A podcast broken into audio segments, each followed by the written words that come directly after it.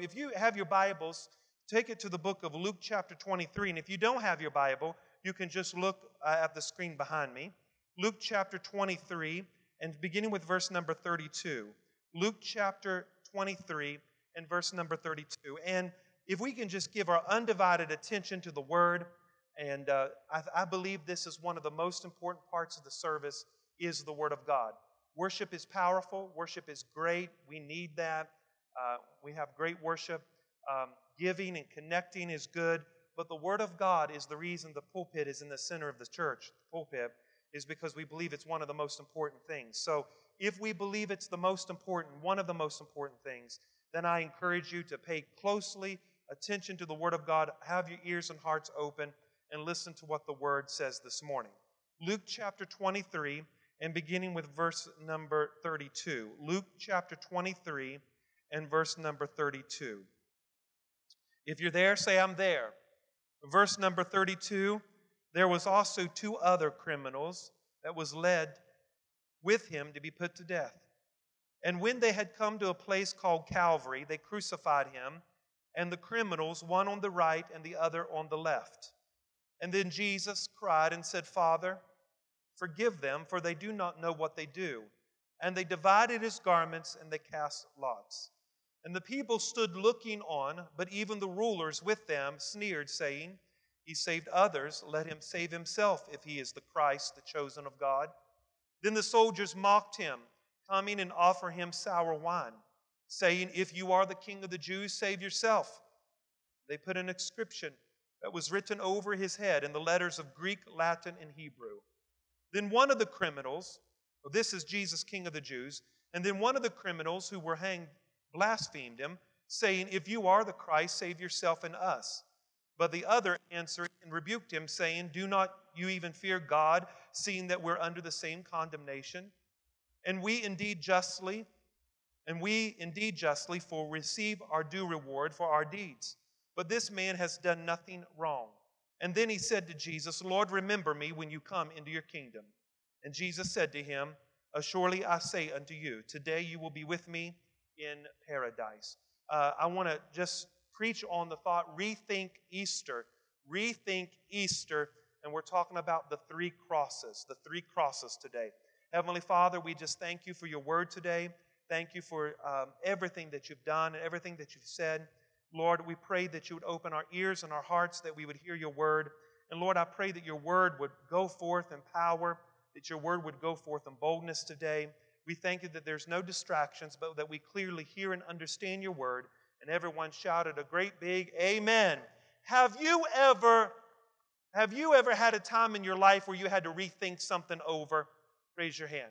How many's ever had to rethink something over before? Have you ever had to give something a second thought before? Raise your hand. You had to think about it again, give it a second thought, go back and rehearse it, and then you come to a different conclusion. You see, sometimes it's good that we rethink things. And the reason that it's good is because it gives us a fresh perspective.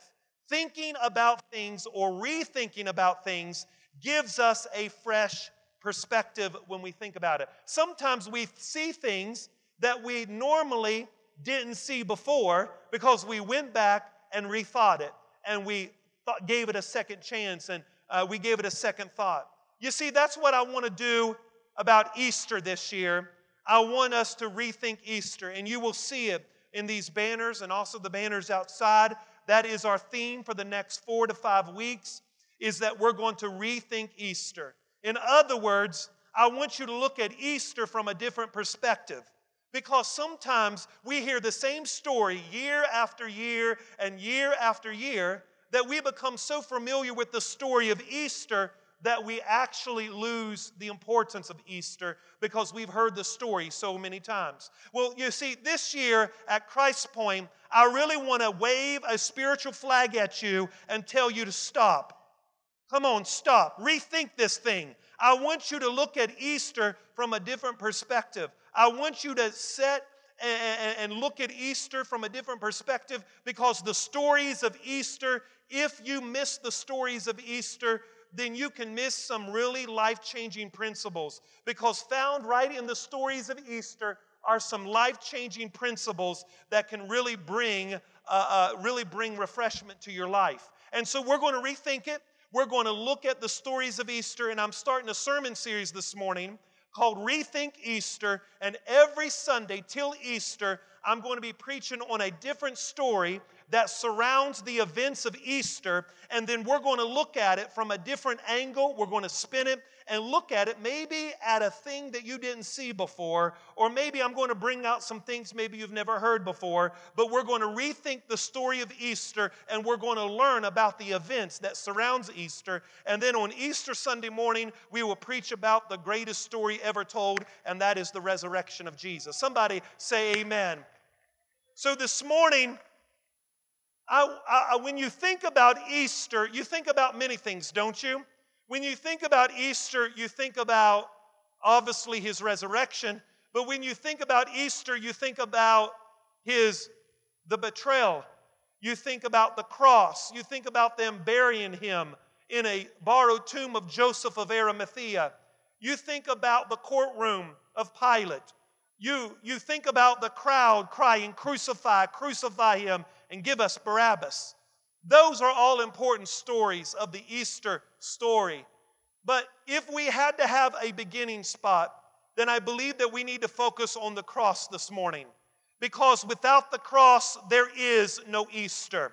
Without the death, there is no resurrection. We want to celebrate the resurrection and hoop and holler and shout because Jesus got up out of the grave on the third day. But let me remind this church, it was because of the cross that it produces the resurrection. It was the cross that gives us the freedom and the access to God Almighty. Everything begins at the cross. And for the Christian, the cross means everything. For the Christian, the cross means everything. The cross has become one of the greatest symbols of the Christian church. The cross has become one of the greatest symbols of the Christian church. No matter where you go in the world, you can go to the deepest regions of Africa, or you can go to Main Street America. And if you see a cross, you know it symbolizes the Christian church. Christians around the world will erect a cross because it symbolizes their faith. It symbolizes the faith in the Son of God. It's interesting that Christianity has adopted a Roman means of execution as the expression of our faith. It's because of this Roman means of execution that you and I are free today. Why is there a big deal about the cross? I mean, why? You see, it's okay to erect crosses in our churches. Just make sure you have a cross in you. Come on, you can have a necklace with the gold cross around you, and you could still be nasty to people. Just make sure you have a cross in you. Somebody say amen. Why is the cross important?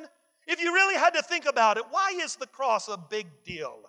Why is the cross the symbol of our faith? Because it was there that he laid down his life for the world. It was there that he paid the price for your sin and my sin. It was there that the head of the serpent was crushed. It was there that he gained freedom and access to God Almighty and tore the veil of the temple from top to bottom. It was there that the greatest battle of the ages was won.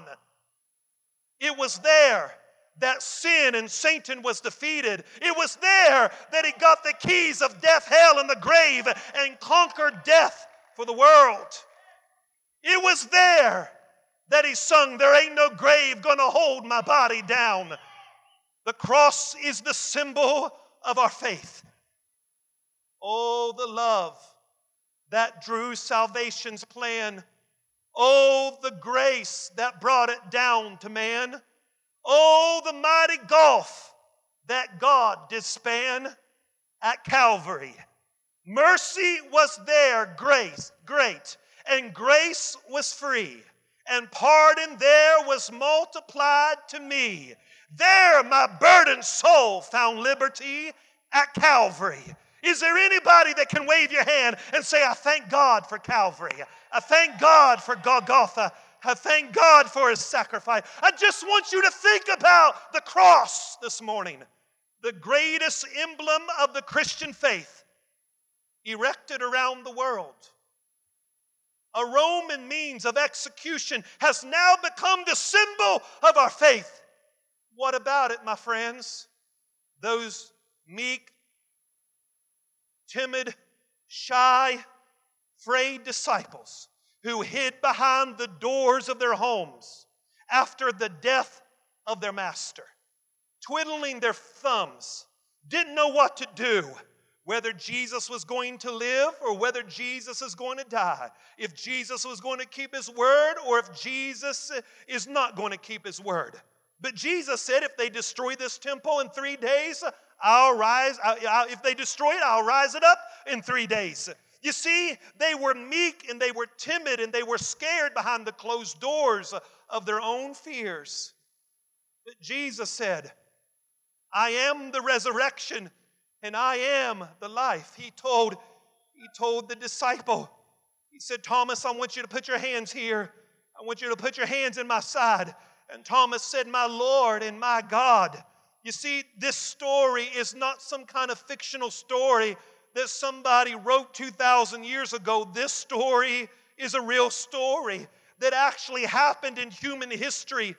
And those early disciples did not comprehend that a Roman cross would be the symbol of their faith. Oh, no. Because the Jews didn't like the Romans, and the Romans didn't like the Jews. Romans oppressed the Jewish people. And now, in every continent around the world, in every church around the world, there's a symbol of our faith. It is the cross. It comes from the Romans. It is the symbol of our faith. It is Jesus Christ, His love laid down for the human race. What would happen if those early disciples would come back and they would see a Roman cross erected in our buildings? They would be surprised, shocked, that the very government that oppressed them, we use their symbol as the expression of our freedom. Do you know why this is important? Because God is saying, whatever the enemy has put you in bondage to, I'll turn it around and use it for your freedom. I'll turn it around. Why is the cross? Just rethink the cross for a moment. Just rethink it. The cross was the place where His struggle became visible to the eyes of the people. It was at the cross that everybody saw His bloody, bruised body on the tree. You see, only a couple people saw Him in the garden, but everybody saw Him at the cross. It was at the cross that the centurion said, surely this is the Son of God. It was at the cross that they realized that He was the Lamb of God. But can I just stop here and tell you a few things? John called Him the Lamb of God before a nail ever went through His hands. He was the Lamb of God long before He ever went to the cross. He was the Lamb of God way before they put the crown of thorns on His head.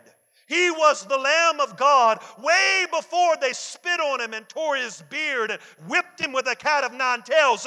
John said He was the Lamb of God slain before the foundation of the world, but everybody saw it at the cross. The world didn't catch on till they saw it. Oh, what's the big deal, Pastor Josh? Because people never acknowledge what God is doing in your life until it becomes open and visible. what they just see is you on the cross. They see you high and lifted up.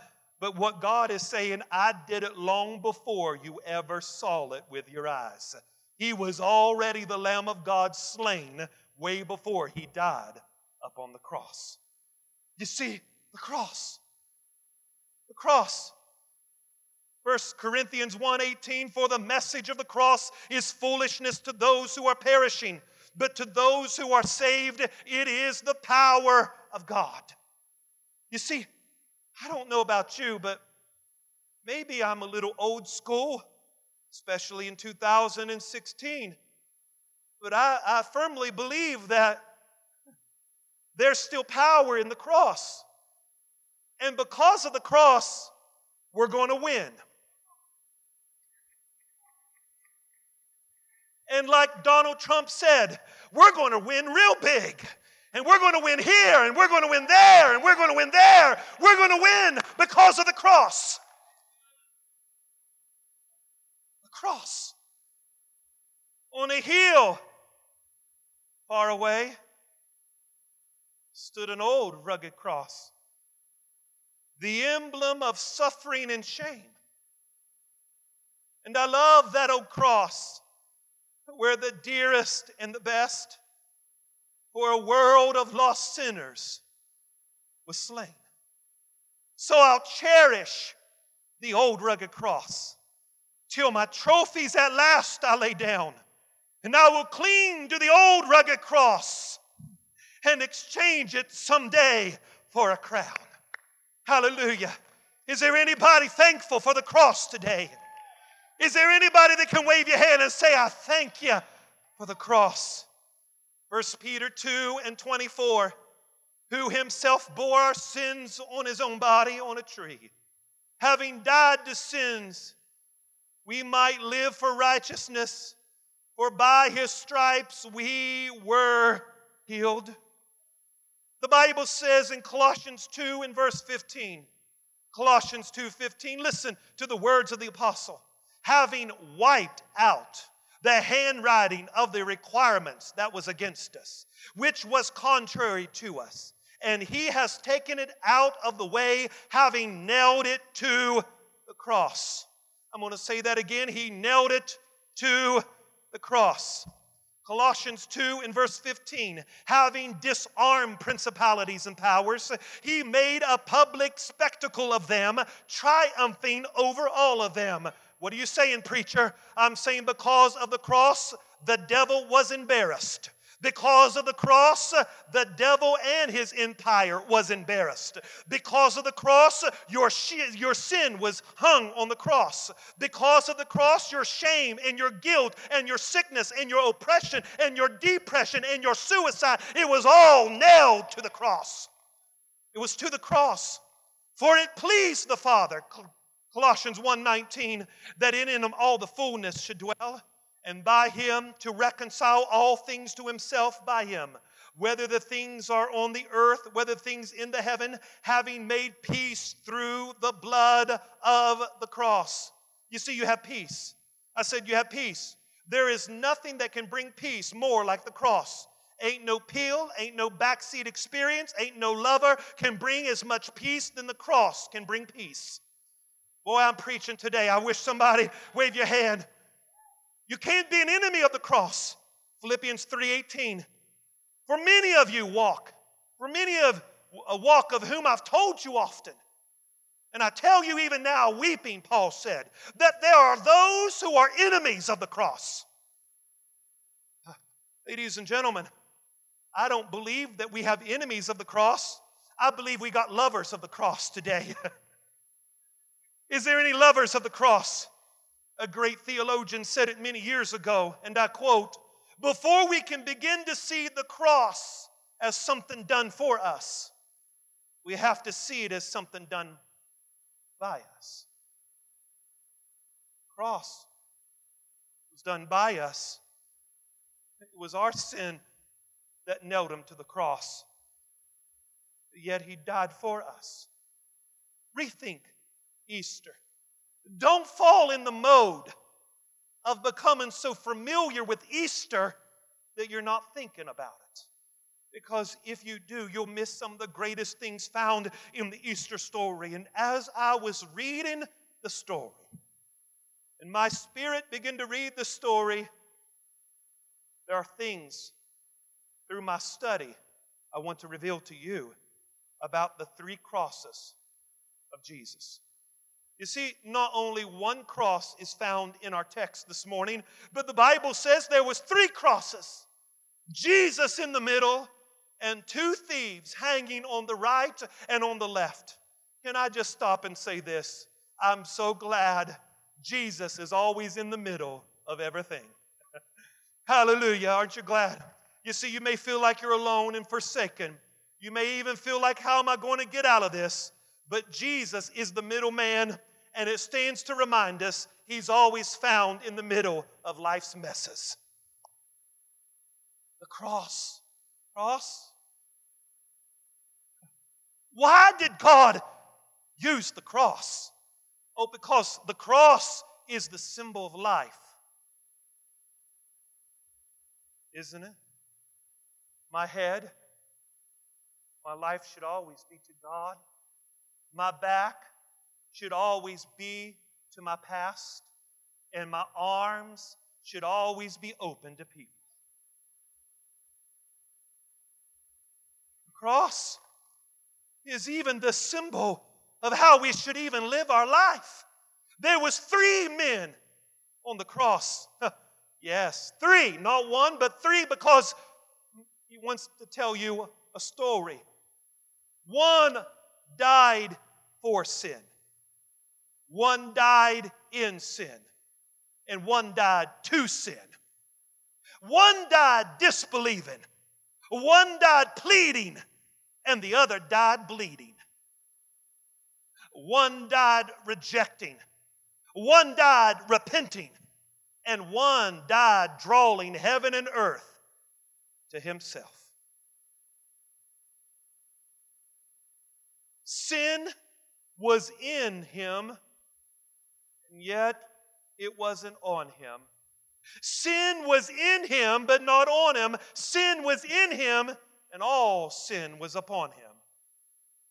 See, one thief misused his last breath and got eternal damnation for his soul. One used his last breath and got heaven. Remember me when you enter paradise. And one used his last breath and forgave people. Oh, it's a story. It's the story of the ages. As a matter of fact, it is the greatest story ever known to man. And I plead with you, as a preacher of the gospel, let us never get tired of the Easter story. Let us never get tired of the cross. Let us never get tired of the blood. Let's never get tired of forgiveness, for it is the very salvation and the heart of the human race. Hallelujah. There is not old-time religion. There is only right religion. There is no such thing as old-time religion. Ladies and gentlemen, the old story still works today. I said the same story works today. No matter how messed up you are, it's a reminder there's still hope beyond the scope of human limitations. No matter what you're going through today, the Easter story tells us he's always found in the middle of our messes. Now, just bear with me as I, the preacher, rethink the story. I've heard the story all my life. I've heard the story when I was in Sunday school. I heard the story like you heard the story. I'd sit on the front seat with my grandparents. You know, those preachers would preach just like I am and sweating, holding their Bible, and tell of that old story of how a man came down from heaven and died on a cross for the world. That story changed my life, and so hasn't it changed yours? But sometimes, if we're not listening, we can miss some of the greatest things found in the story. I've never seen this before, but for the sake of time, just look at the scripture behind me. The Bible says in Luke Back to our text, Luke 23. And I want you to just notice verse 33. Luke 23:33. Verse number 33. And when he had come to a place called Calvary, they crucified him, and the criminals was on the right, and the criminal was on the left hand. Now let's just stop there. Jesus is being crucified, and the Scripture clearly indicates to us that there is one on the right hand and one on the left hand. Let me say that again. One on the right hand and one on the left hand. I'm going to say it again. One on the right and one on the left. Let's stop there. And then I want you to look at Matthew 20. You don't have to turn there. It'll be behind me. Matthew 20 and verse number 20. Matthew chapter 20 and verse number 20. Matthew chapter 20 and verse number 20. And then the mother of Zebedee's sons came to him with her sons, kneeling down, asking something from him. Verse 21. And he said to her, "What do you wish?" And she said, "Grant that my two sons may sit with you, one on the right and the other on the left in your kingdom." And Jesus said to him, "You do not know what you ask. Are you able to drink the same cup that I'm about to drink? And are you going to be baptized with the same baptism I'm to be baptized with?" And then they said to him, "We are able." Let me just read verse number 21, Matthew 20, verse 21. And he said to her, "What do you wish?" And he said, "Grant." She said, "Grant that my two sons may sit with you on your right and on your left in your kingdom." On your right and on your left in your kingdom. On your right and on your left in your kingdom. Luke 23, verse 33, and two criminals was crucified, one on the right and one on the left. One on the right and one on the left. "Grant that my two sons can sit with you, one on my right and one on my left." And there was two criminals, one on the right and one on the left. What's the point? One story, Matthew 20, the mother wanted her sons to reign with Christ in his kingdom. The other story symbolizes death. The point is, if you want to reign with him, you've got to die with him. If you're going to sit with him in his kingdom, you're going to sit with him, one on the right and one on the left. You've got to be willing to die with him on the cross, one on the right and one on the left. If you want to reign with him, you got to die with him, church. And you see, this is a story that we don't like to hear. We want to be pampered. We want to have Christianity pamper us and tell us how good we are and everything's going to be all right. And if things don't go all right, we just will leave and have our temper tantrum. Come on, somebody. But ladies and gentlemen, when you sign up under the roll of real commitment, that means you might have to go through the school of hard knocks. You might have to deal with unfortunate situations. You might have to deal with trials and tribulations. You might have to be talked about, and come on, and you might have to go through some things. But if you're going to reign with him, you got to die with him. Got to die with him. Rethink Easter. "Oh, grant that my sons can sit with you, one on your right and one on your left." But Jesus is first calling, "I want you to die with me first." Death is an important factor in the Easter story. You see, that's why the early Christians for 40 days before Easter would participate in fasting and prayer. They would fast for 40 days to symbolize death to something. And then on Easter Sunday morning, they would celebrate resurrection, because they understood that reading the story is just not enough. You've got to be a part of the story. You too must die, and you too must experience a resurrection just like Jesus. Rethink the story. Now, Luke 23 symbolizes my second point. Luke 23, 39, 40. Let's just look at it just for a few moments. Luke 23 and verse 39. Look at the phrase here. Luke 23, 39. Let's look at it. And I want you to see. Then one of the criminals who was hanging there blasphemed, saying, "If you are the Christ, save yourself." Verse number 40. But the other answered, rebuked him, saying, "Do not even fear God, seeing that we have the same condemnation." Isn't it interesting that both thieves are men? They're both criminals. Both condemned for the same thing. They're both thieves. They're both criminals, and yet there are two different responses. One responds in a positive way. He's, other words, saying, "Do not see that this man is innocent?" The other one's blaspheming, saying, "If you're the Son of God, come down from the cross. Save yourself."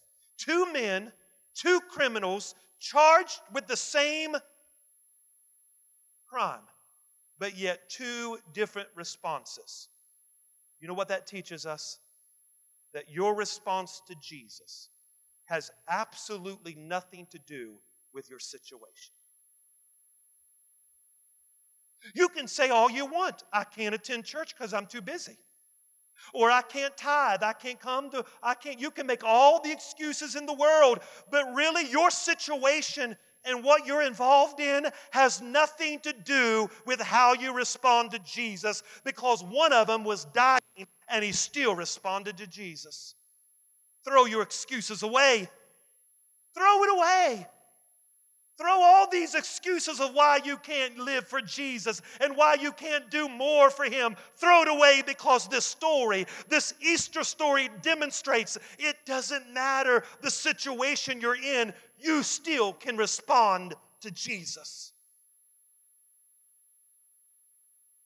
"But preacher, I got to get my life right. I got to do this and then I'll come." No, no, no, no. The story teaches us you can be dying and in pain and still respond to Jesus. Hallelujah. I don't know about you, but all of us is one of those thieves, aren't we? And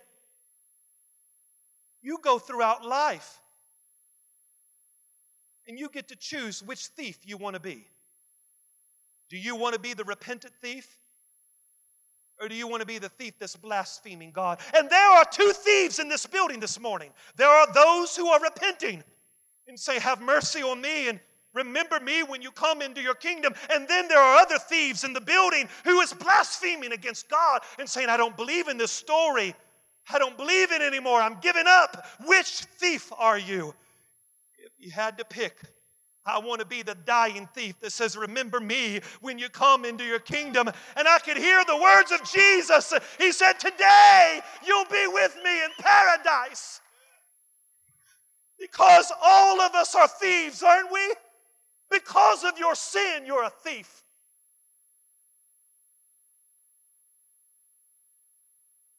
Your sin hung him on the cross.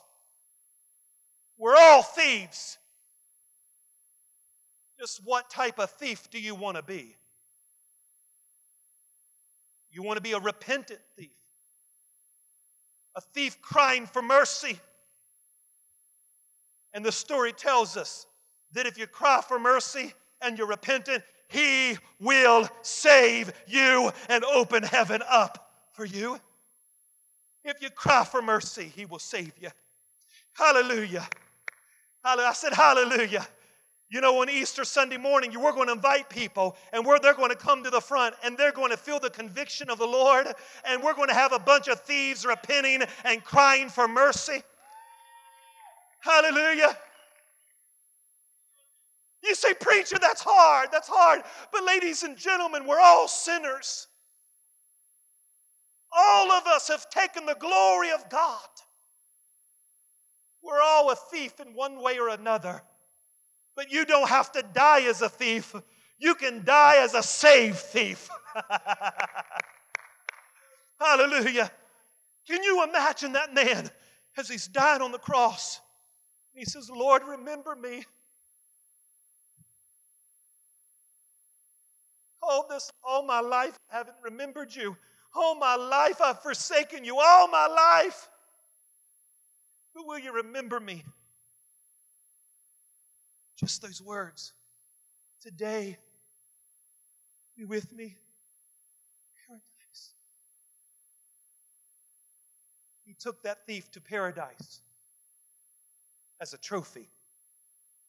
Showed all the great patriarchs of old that he was the Son of God.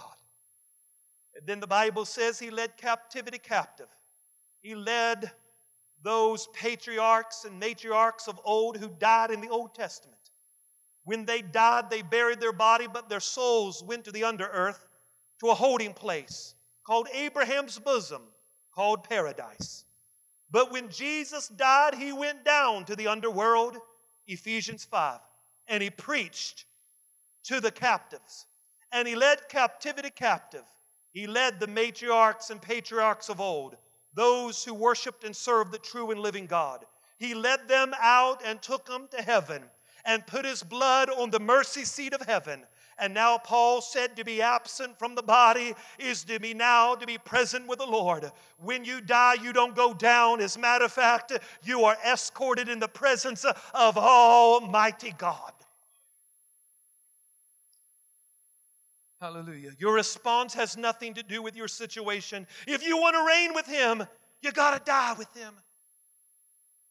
Lastly, and in closing, now, and of all, my last point, I had never seen this before, but have you ever read the Word? Seriously, maybe it's just me, okay?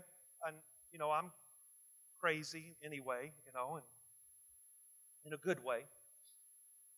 But you ever read it and just, it's like a hammer and it kind of hurts, And in this story, in closing, you see something that I think is interesting. You see him hanging on the cross and you see the thieves hanging with him in verse number 39. Luke 23:39. One of the criminals blasphemed, saying, "If you're the Christ, save yourself."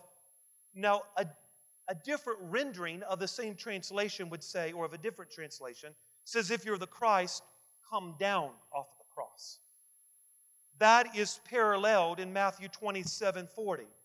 Matthew 27:40 states the same thing. Matthew 27:40, and saying, "You who destroyed the temple, build in 3 days, save yourself." This is in a different gospel. The thief is saying this, "If you are the Son of God, come down off of the cross." The ruler said the same thing. And I thought about it. All of us have to carry a cross, don't we? Don't we? Your cross is different from my cross. Maybe it's something you prayed about for a long time and you just don't seem like an answer's coming. Maybe that's a cross that you've got to carry. Maybe it could be something physical. Maybe it's a relationship. We all got difficulties and crosses to carry. And that's not a bad thing. Because Jesus said, if you want to follow me, you've got to pick up your cross and you got to follow me. And in this story, the rulers and the thief blasphemed and sneered as the rulers went by, and they said, "If you are the Son of God, come down off of that cross." The point is this, that it wasn't the will of God for him to come off of the cross. And just because you are in pain doesn't mean you're not in the will of God. Don't abandon your purpose because it's painful. I'm going to say it again. Don't abandon your purpose because it's painful. The cross is painful. And there's going to be people come to you and tell you, "Come down off of that cross." But listen to this preacher. Don't come down off of the cross. People don't like pain. Sometimes you can't abandon your purpose because it's painful. Don't ever come down off of the cross until it's over. I'm going to say that again. Don't ever come down off of the cross until it's over. Don't abort your purpose because it's painful. How can we rethink Easter? If you want to reign with Him, you've got to die with Him. Your response to Jesus has nothing to do with your situation. You can't abandon your purpose just because it's painful. You see, rethink Easter. And if God has been good to you, then you should express that love to someone else. And I told you a few weeks ago in my State of the Church address that I've picked 4 Sundays this year, 4, where we are being intentional about bringing the unsaved. Do you remember me saying that? Raise your hand. All right? 40 of you. I said, if you remember that, raise your hand. And they are called encounter services. Everybody say encounter. And what is the purpose of that? We want you to be intentional about bringing the unsaved. Listen, if you don't bring them, who's going to bring them? Mana, would you come here for a moment? My dear friend, Mana. Come up here, Sister Mana. She's been attending ChristPoint for, about a year? Or 2 years, right? And Sister Mana, in your time of attending ChristPoint, people, do you think in an estimate that you've invited to church and stayed? About 10 that stayed. About 10 that stayed. And so your sister Carol and her husband, I know that Sister Dee Dee and Virginia, all of them back there, all of them attend. Some of them couldn't be here this morning. And Walt is here. Raise your hand, Walt. He's here as a result of that. And Carol Thomas. Where is Carol Thomas? Amen. If you have come because of this dear woman, stand to your feet. If you've come because of this dear woman, stand to your feet. Now, of course, your sister wasn't be able to be here, and there's a couple others that wouldn't be able to hear, but they're here today. And so you on a continual basis are always inviting somebody, aren't you? Yes. I love it here, and I believe that everybody that's supposed to be here will come. And they come, and they like it, and they stay. Amen. Somebody say amen. Amen. Lon and David, would you stand? 6 years ago, they knew Patty and David Yates. They invited them to church. David and Patty, would you stand? Okay. As a result of them inviting somebody else, they've become members of this church because David and Lana just simply invited them to church. All Mana has done is just invited people, and they've come, they liked it, and they stayed. My point is, what would happen if you just invited somebody to church? What would happen if all of us would make an intentional effort? Now, there's other people. That is here. Mike and Amy, you're here because Sandra and Troy invited you. Is that correct? Stand up. So they're a couple. All your boys stand up. We gained a family because Sandra and Troy invited them last year. Eric and Renee, stand up. Stand up. They're here because Christine Orlando or Cheryl, you invited them to church, and because she invited them, they are here. You see what happens when you begin to invite somebody? Regina, stand up. Regina is here this morning because Pastor David invited her at Annie Baxter. She started coming to church. Doug and Mel, stand up. Doug and Mel has been instrumental inviting Rory and Shauna. Is that right? Had some kind of connection. They invited them and them coming. You see, when you begin to invite people, you just don't know who will come to church and you don't know who will stay. So, how many would raise your hand and say, I know I put some of you on the spot, but it's okay to let people know that there's power in inviting somebody to church. So, what would happen? Larry and Judy, stand up. they brought Raina. And because they brought Raina to church, our youth pastor found his wife. I'm telling you, you don't know what happens when you invite somebody to church. Somebody say amen. So, when you begin to invite somebody to church, you have the potential to change somebody's life. What about this person at the grocery store? The person at the bank? The person in the restaurant? What about the teller at the bank? All you have to do is just ask him, would you come to church on Easter? It is demonstrated that 80% of guests will come to a religious service such as Christmas and Easter more than any other service of the year. And ladies and gentlemen, let's maximize our advantage and let's invite somebody.